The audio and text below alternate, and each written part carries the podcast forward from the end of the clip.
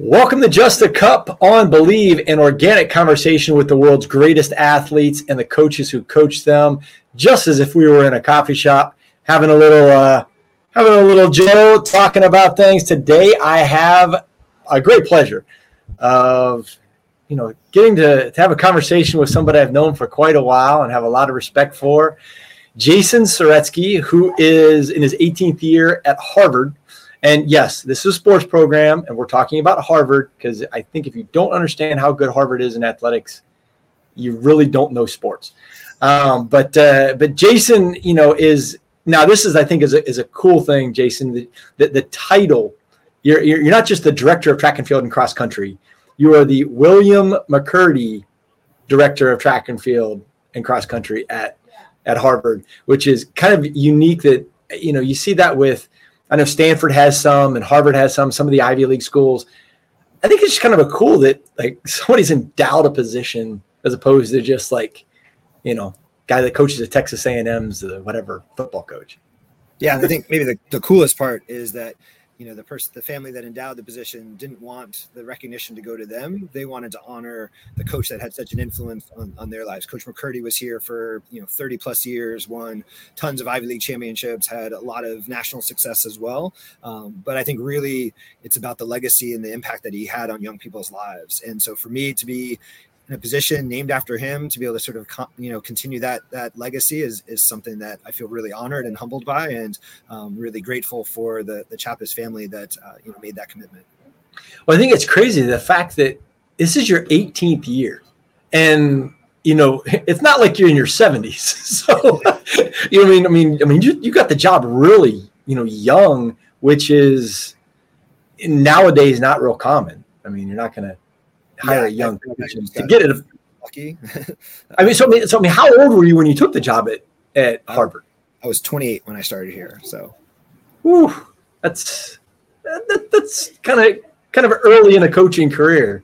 Obviously, in 18 years, things have changed a lot in NCAA in sports, but things have also changed a lot at Harvard. What what have you learned, kind of the over the course of those 18 years? You know, what are some some you know like thirty thousand foot you know view levels of like things that you've learned or maybe things you did at the beginning that you don't do now and vice versa? Geez, I, I don't even know where to start. Uh, there's so much that happened in that amount of time, and certainly, you know, when I first arrived here, I'd never been a part of a complete track and field program to even, you know, as a, as a starting point. Um, having right. run at Columbia, which was middle distance and distance focused at the time. And then I coached at Iona College, which was middle distance and distance focused. So just being a part of a complete program was something that was really new to me and a, and a big learning mm. curve. Um, and it's something that, you know, over time I've really appreciated the different aspects of our sport. You know, we're all doing such disparate things, and yet we all have this common bond that that sort of brings us together. And it's something that I really appreciate and, and value and um, care an awful lot about. You know, all of our student athletes being able to pursue excellence. You know, both in the classroom and, as well as athletically, and um, you know, certainly learned a lot over the, the time that I've been here. You know, just about how to approach uh, coaching and, and, directing the program, and um, certainly the NCA and, and, things have changed nationally quite a bit. So there's lots of different directions we, we could go there. But I guess I'll start with you know with the team and, and coaching myself. Um, you know, when I first got here, probably had a bit of hubris, like, all right, I'm going to take this on. I'm going to coach the middle distance and distance events. I'm going to have an assistant helping me out, and I'm also going to be able to somehow direct this program. And we've had some, you know, success early on. You know, the women were uh, runner ups at the Ivy League cross country championships and having athletes qualify for nationals. And, um, you know, even I had an athlete that was third at the NCAA championships in cross country, was the top American finisher um, that I was working directly with. But I feel like our program took a real big leap when I was able to take a step back from that day to day coaching and really focus more on the big picture and allow my event coaches to really be the head coaches of their part of the program and do everything I could possibly do to put them in positions to be successful. Um, I think that was probably one of the biggest things that I learned is that um, as, as hard as a worker as I am and as, as, as passionate and as much as I care about this program, the best way that I could serve 100 plus student athletes is to really take a step back and, and look at that sort of more bigger picture. Um, and that's something that I think has been a big part of, of why we've had the success, especially these last few years. What I mean, from from a standpoint of outside the normal realm, but I think the average sports fan doesn't really understand what a head coach does outside of being a head coach, if that makes sense. I mean, what, are some daily things or some things that you have to do that somebody might find curious? I mean, it just it really runs the gamut to you know everything as mundane as like trying to work with facilities with scheduling to you know alumni relationships and development. And we have a we're hosting the Ivy League championships this upcoming weekend, and we're gonna have a big big crowd of alums coming back for that. That's taken a lot of time and effort to organize and plan and um, you know put the time and effort into to really set it up for success. And a lot of it's about those those personal relationships. They're people who are either on the team with me or have gotten to know me over the years that um, I really care about. And I want them to be able to come back and, and have a great experience being able to cheer on the team that meant so much to them when they were here, but also maybe more importantly, being able to re- reunite and, and connect with old friends and teammates that, you know, they had such shared experiences with. Um, but the, the day in and day out, um, you know, there's just sort of never a dull moment. There's always fires to be put out. Uh, and there's always things that, that pop up uh, to, to run a program as, uh, you know, as, as, as you know as, as involved as, as ours we're trying to i think we we, we do a, we work really hard to not just cater to those who are trying to pursue pursue national championships and run at the international level you know maybe make an olympic team um, but also student athletes who are doing everything they can just to to make the heps bus you know just try to make the ivy league conference meet um, is something that they're working really really hard towards. And and to cater to those you know and everything in between you know it's there's a lot that goes into that. I mean you mentioned olympics and I mean, Gabby Thomas become pretty much so a, a, recognizable face in the sport of track and field globally. You know, I mean, she's, you know, she's probably one of those individuals that you would think like, think of your, what is the most ideal, you know, female athlete that you could put out there in front of people, you know, goes to Harvard, gets, you know, degrees, national champs, Olympian, you know, records, all those kind of things and then you have another one that follows that up with Graham Blanks that just wins a cross country championship. So to have two national championships at Harvard in, in, a very short period of time, that's that's that's that's pretty cool. Like, but Gabby's from Massachusetts. Graham's not from Massachusetts. you know, right? So I mean, like, what is recruiting kind of all over the place when you're talking about you know a school like Harvard? Yeah, I mean, I've certainly always had the philosophy of you know we need to recruit without borders. We need to not have preconceived notions about where people come from or where talent might be found. Some of it is a little bit of searching for a needle in a haystack in that you know the academics have to line up the financial aid has to line up because we don't have athletic scholarships. It's all based on families uh, demonstrated need which harvard's very generous and they have excellent financial aid packages. I think most families who are worried about it are actually then really pleasantly surprised once they actually get the actual estimate and, and see what the, the cost is.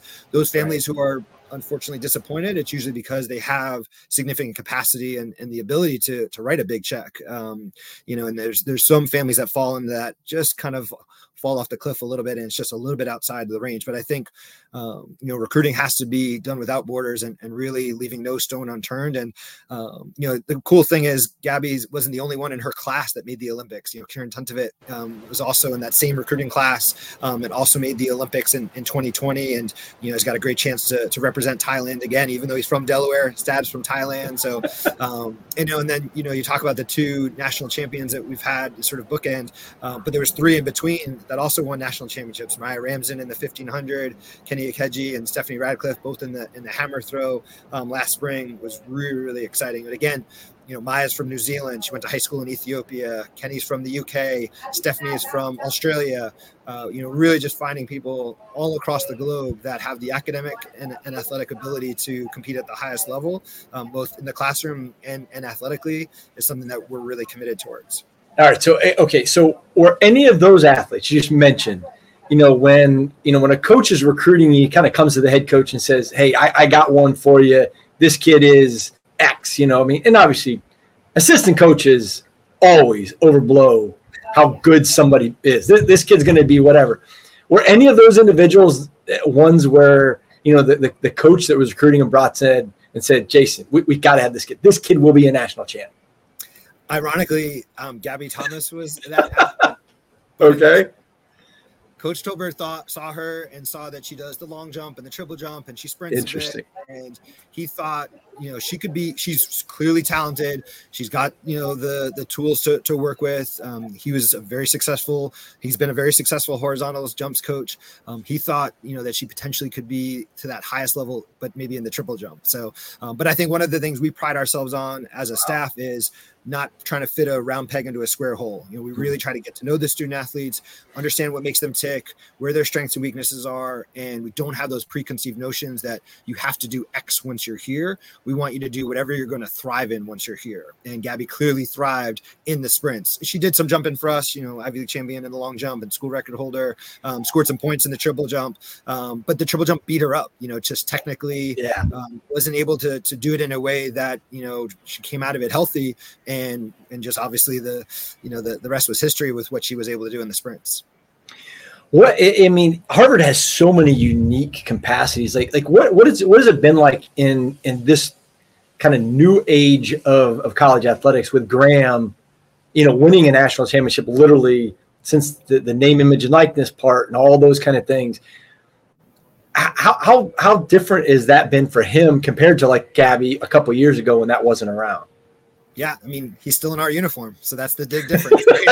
right, right.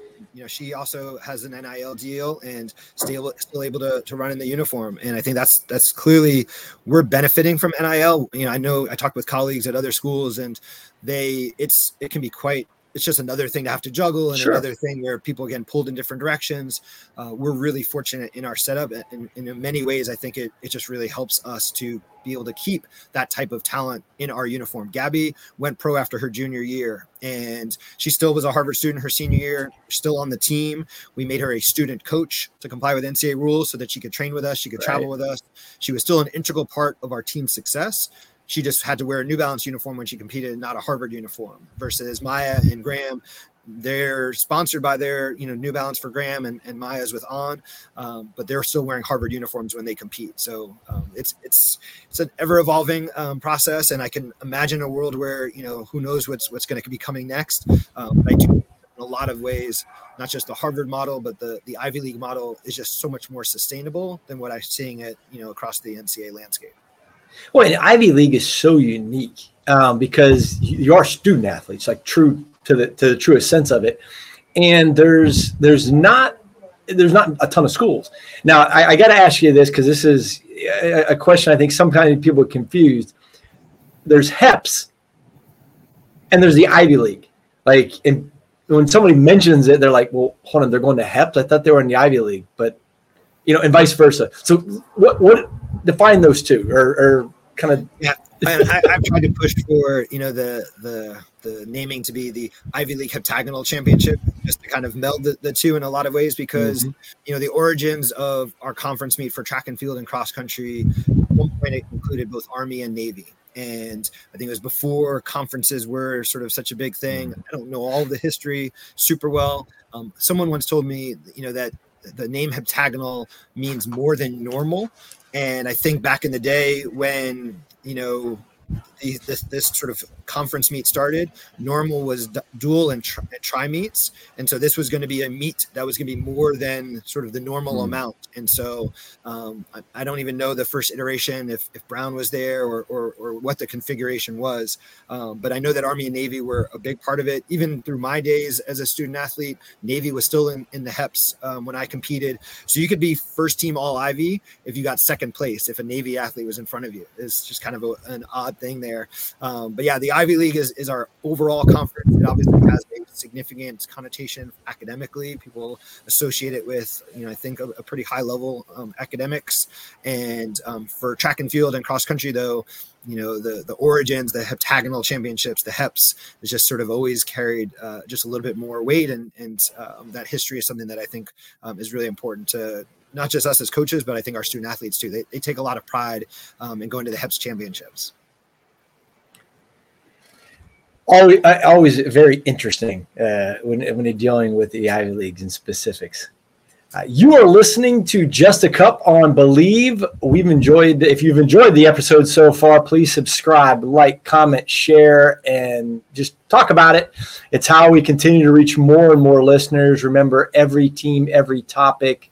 This is Believe I'm Coach Bryan Fetzer, and I have Jason Saretsky on with me, who is the director of track and field at Harvard uh, University. And we're talking a little bit about everything. And when you talk about the uniqueness of Harvard, there's, in my opinion, I mean, I, have told many people, I'm excited that I had, I had to get the opportunity to have a brief stint at Harvard with you. And my most memorable uh, opportunity in sports was HYOC, uh, Harvard, Yale, Oxford, Cambridge, and such an incredible um, event that happens that I think is probably the most under talked about, under publicized sporting event globally. Because I never heard of it beforehand, but but again, I, I that's it's that's my favorite thing I ever did in sports. And I mean, I told that when I got hired at Virginia, I was doing an interview, and the, the camera person actually stopped and goes, "Are you sure you want to say that? Not national championships?" Not. I'm like, "No, this, this is the best thing I ever did." So yeah. HYOC, in a nutshell, what is it? And and just kind of explain a little. I think people would be. It needs to be. It needs to be broadcast.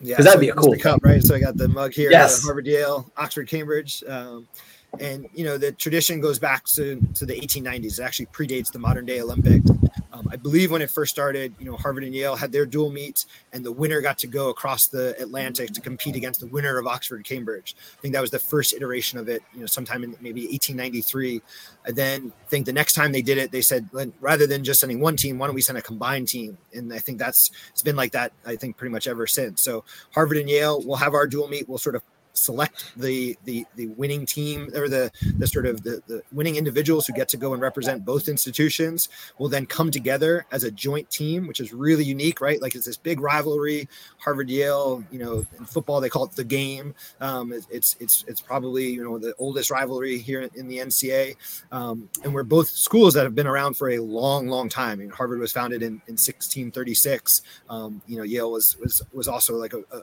founded a long long time ago. And then you go and compete against a combined team with Oxford and Cambridge, and those schools are founded like they have colleges that are from like 900 or 800, yeah. like just absurd, you know, just how much more history is over there. Um, and they clearly have a very different model in terms of how they approach athletics. Um, but I think right.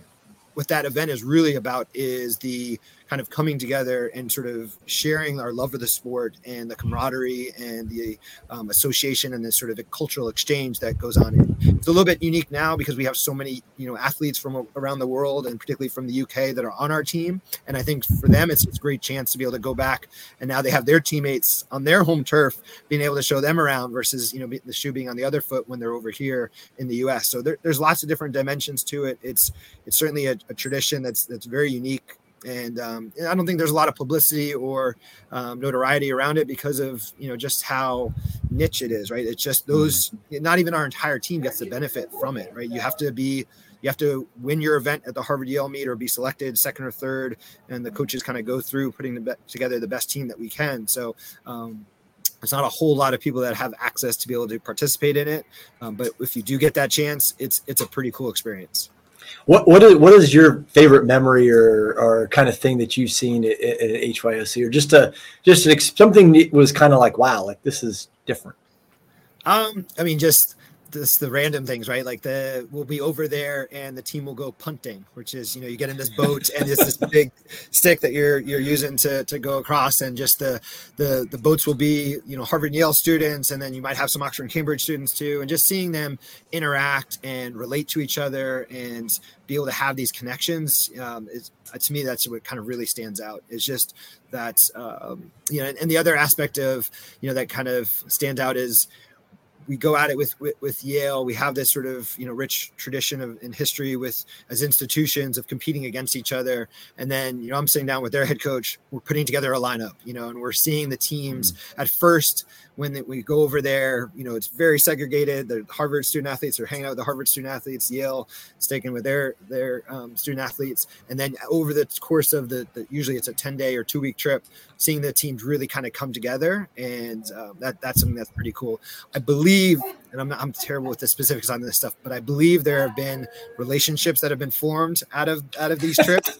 including a marriage. Um, I, I, believe that really? there's a Yale couple that got married, you know, that met through the Oxford Cambridge trip. So um, there's just all sorts of really cool, you know, um, experiences and relationships that that develop over the course of the, you know, this this experience.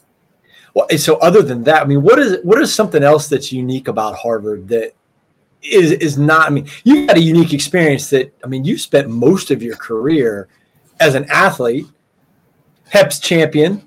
Throw that in there yourself. Um, but but you know, as an athlete in the Ivy League, coaching in the Ivy League, I mean, you get to be around a bunch. I mean, what what are some what's something that's unique about Harvard that that somebody else that might go to a, a, another Division One school doesn't get the experience somebody at Harvard does? Um, I think probably just how complete a team we are and how mm. c- connected we are as a team. The men's and women's teams is very, very much a combined program. Um, and like when I think of maybe like the greatest highlight, you know, during the time that I've been here, it's watching the men's and women's teams celebrate the Ivy League championship when they both won outdoor HEPs last spring and seeing how excited they were, f- not just for themselves, but for each other. And then taking that victory lap, you know, just the entire team all together. It's it's one big family, and, and obviously it's not a family in a you know traditional sense, but in some ways it is their family away from from their family, and the amount of time that they spend together and how they come together as one unit is I think something that's really unique, and they're doing it in a way that is not sacrificing their academics or you know having other priorities. They, they really are aligned with this is part of their education. This is part of their growth and development as people. And i think that's something that's pretty unique that, that we offer. There, there's other obviously great institutions that are out there. Um, there's lots of, of, of really competitive athletic programs but that intersection of academics and athletics and how complete a program we are and how combined we are i, I think is something that's pretty special how hard is it to sell Harvard? I mean, it, it's Harvard. I mean, you just say, "Oh, it's Harvard," right? Or, or is it one of those things that is is there fear sometimes that kids are like, "I don't know if I can be an athlete and and and, and go through the rigors of, of an academic institution like Harvard." Absolutely, number one question I get from recruits is, how do you balance it? Like, how do you manage the academics and the athletics? And you know, would would I survive? And, and my answer is always, admissions isn't going to say yes unless you can do it. like at our mm-hmm. admissions office, it aren't doing us favors by letting in people just on their athletic merit and that don't have the academics to, to back it up as well. You have to have the total package to be here. Um, in terms of you know how hard is it to tell Harvard, I always joke like the parents are usually the easiest ones. They're usually like, "What do we need to do to sign up?" Because right. they have that life perspective. They're able to look at that bigger picture and see what a difference maker can be. Um, and so, not always, but a lot of times, they're our biggest you know supporters through the recruiting process and really want to see. Um, you know, they want their their son or daughter to, to make that choice and, and to be their decision. And because ultimately they're the one that are going here. And we want that too. I always tell people like i want this to be the right fit. I want it to be the right fit for the recruit. I also want it to be the right fit for us as a program. Um, and so yeah those are some things that kind of go into it. But yeah number one question easily from the recruits is how do you how do you balance it? How do you manage it all? And you know do i really have what it takes to, to be able to do it? Is, is there been any any kind of request that any of the kids have come up with you know, in recent years that you've been like, really? Like, you know, it's from a, you know, time out of practice or anything like that. I'm just, I'm just trying to think of just different excuses I heard over the years from kids. Oh, uh, from our current student athletes? Yeah. Yeah. I mean, there's always stuff that's going on. And, and, I think that's you know one of your first questions was how have I learned or grown? Like I think during my time here, I had a, early on was well, I was an Ivy League student athlete. I had a certain approach, and it worked for me. And so I wanted the team to sort of adapt a little bit of that. And I feel like I've really grown and learned about how each and every individual is going to have their own experience. They have their own past that has in their own their own background that to how they're viewing and how they're experiencing and how they're navigating the challenges of this place.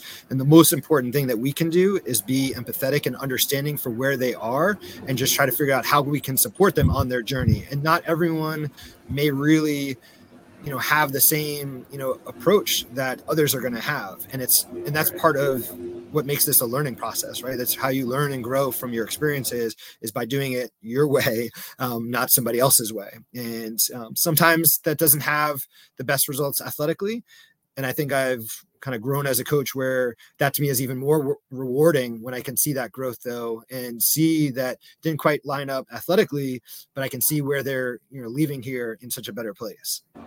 Now, I mean, has there been? I mean, 18 years allows for a time period of you know people to go off and get established in a career and so forth and so on.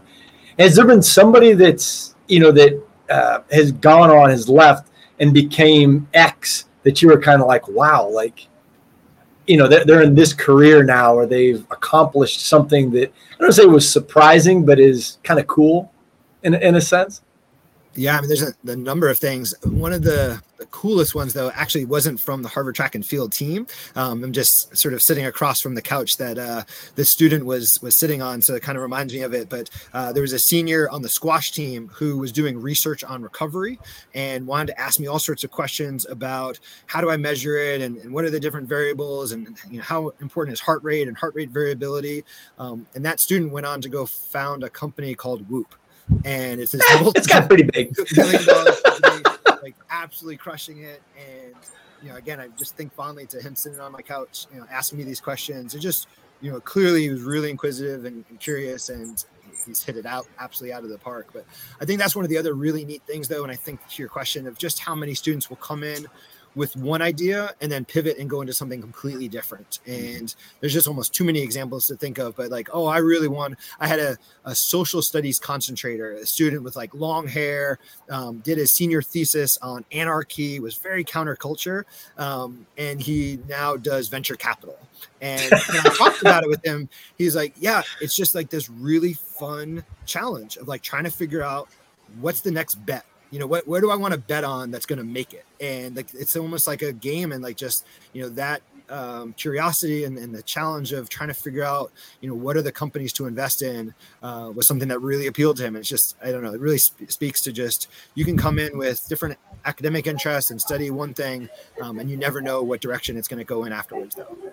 And, and that's that's such a unique place about harvard because you get kids from literally all over the place as you said and just the, the creative thought process and just what they're trying to accomplish it's just different. And harvard creates that environment because it fosters it so well with opportunities and yeah, and, and, we're not a pre-professional school, and I think that that's something that is actually really a, a strength, um, and particularly when we recruit internationally, because so much of the international education system is you're 15, 16 years old, and you're kind of locking into okay, well, I know I want to be a doctor, I know I want to be a lawyer, I know I want to be a teacher, so I have to take these classes to the, towards right. that end.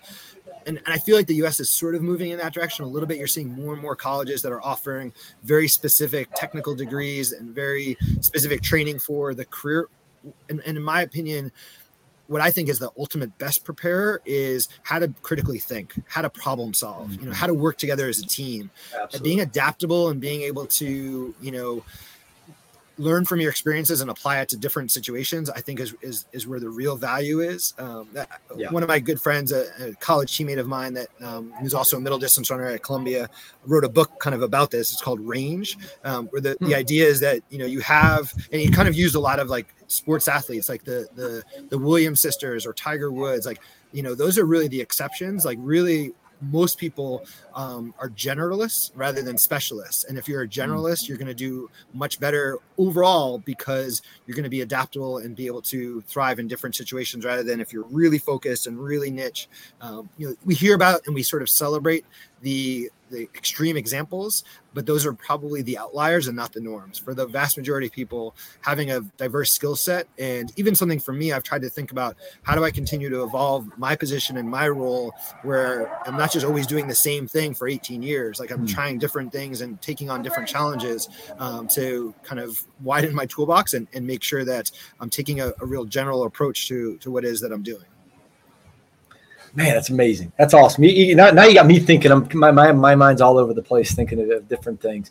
Um, I, obviously, this weekend, big weekend coming up for you, hosting a, a, conference championship. There's a lot more that goes to it than just, hey, we're going to show up and compete. Obviously, as the director, you've got to kind of make sure you put on a good show. What's something people can expect when they if they if they venture to Cambridge and get a chance to to check out the Ivy League and the HEPS championships? they can anticipate and expect an, an atmosphere and an environment unlike maybe anything they've ever seen um, with track and field. And and the best example, you know, the proof of that is, um, you know, Jerry Schumacher, you know, great legendary coach with Bowerman Track Club, now the director of track and field at Oregon. He was here a couple of years back for the USA in Boston for the USA Track and Field Championships, and um, a friend of his, is a mutual friend of ours, and he brought him over to the HEPS just to sort of check it out. And I had to run into him, and he's like, Jason, I don't want to leave here. I don't want to go back to USA. It's like this meet is electric. Like the atmosphere is amazing. The way that our facility is set up, kind of like the stands are all sort of all the energy is towards the the track, and even the throws is like right there in the same continuous space. I don't know that there's a college venue that has that same kind of energy and electricity. And and because of the Ivy League, and we're kind of all recruiting a lot of the same kids, like you know, you, you're sort of all drawing from the same pool. There's such a rivalry there. There's such history and tradition.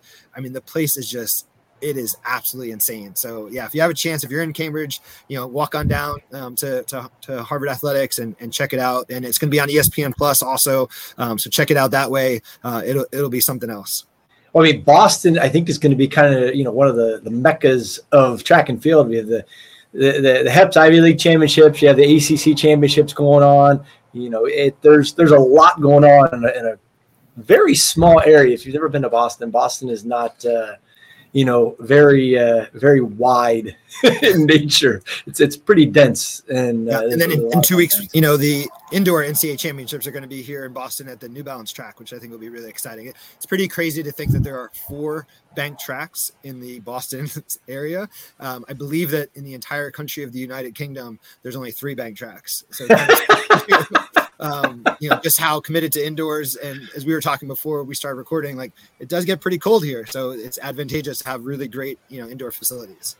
And that, that facility at Harvard is unbelievable. And I can speak to it, you know, from firsthand. The, the Ivy League meet, the HEPS championships indoors is a, it's very special. It's very unique because of the, the, the density of teams and just the, the rivalries and, you know, everybody's kind of in the same boat. Everybody's kind of at the same level from a standpoint of academically that it's you know you don't have one-offs here and there. Um, but that that'll be awesome. Any predictions for the weekend? I mean you know i gotta i gotta you know lob one up to you to say hey yeah, I mean, I think we have a great group of, of student athletes. There's a lot of them who are going to be competing for, for Ivy League championships. Um, you know, what I tell the team, you know, we always just are striving to be the, the best version of ourselves. And, mm-hmm. you know, the mm-hmm. best version of yourself, you know, sometimes may not look the same as it did a year or two ago. It's like, you know, the, this is where you are today. How can you be the absolute best version of yourself today? And so um, I'm not big into predictions. I have my score sheets and like different tables. I'm definitely a, a track nerd and geek when it comes to that kind of stuff. But um, you know, we talk all the time though too. Like the, the, the championships aren't won on the on the paper or on the computer no. screen. Like you got to go out and do it on the day. So I'm I'm just really excited and and um, you know really looking forward to our student athletes be able to do it on on their home track and in front of their home fans. And I think it's going to be a, a, great environment and a, a really fun weekend it's always it always takes that one or two individuals that do something that you kind of shake your head at and you went, how in the world did they do that? They're not physically capable of doing it, but they did it. I mean, it's just kind of, I mean, that's how championships are won, really, in almost any sport. It's not just track and field, but uh, across the board when, when you win. Yeah, but with track and field, with you know so many individual championships within a team championship, right? Like that's what makes it so cool too. Mm-hmm. Is that absolutely you're not necessarily dependent on somebody else. Like it's you in that circle, or you on that runway, or you know you running around the oval or straight straightaway, whatever it might be. Um, and you want to do it for the greater good, like the the, the mm-hmm. bigger team picture. Um, but there's no one to block for you. There's no one to set up. true. Like you got to do. That's true. That is awesome, man. Hey, it was great, uh, great catching up and, and getting to, to, to listen to some some conversation about Harvard track and field and about the sport itself. Jason Saretsky, the William McCurdy Director of Track and Field and Cross Country at Harvard University.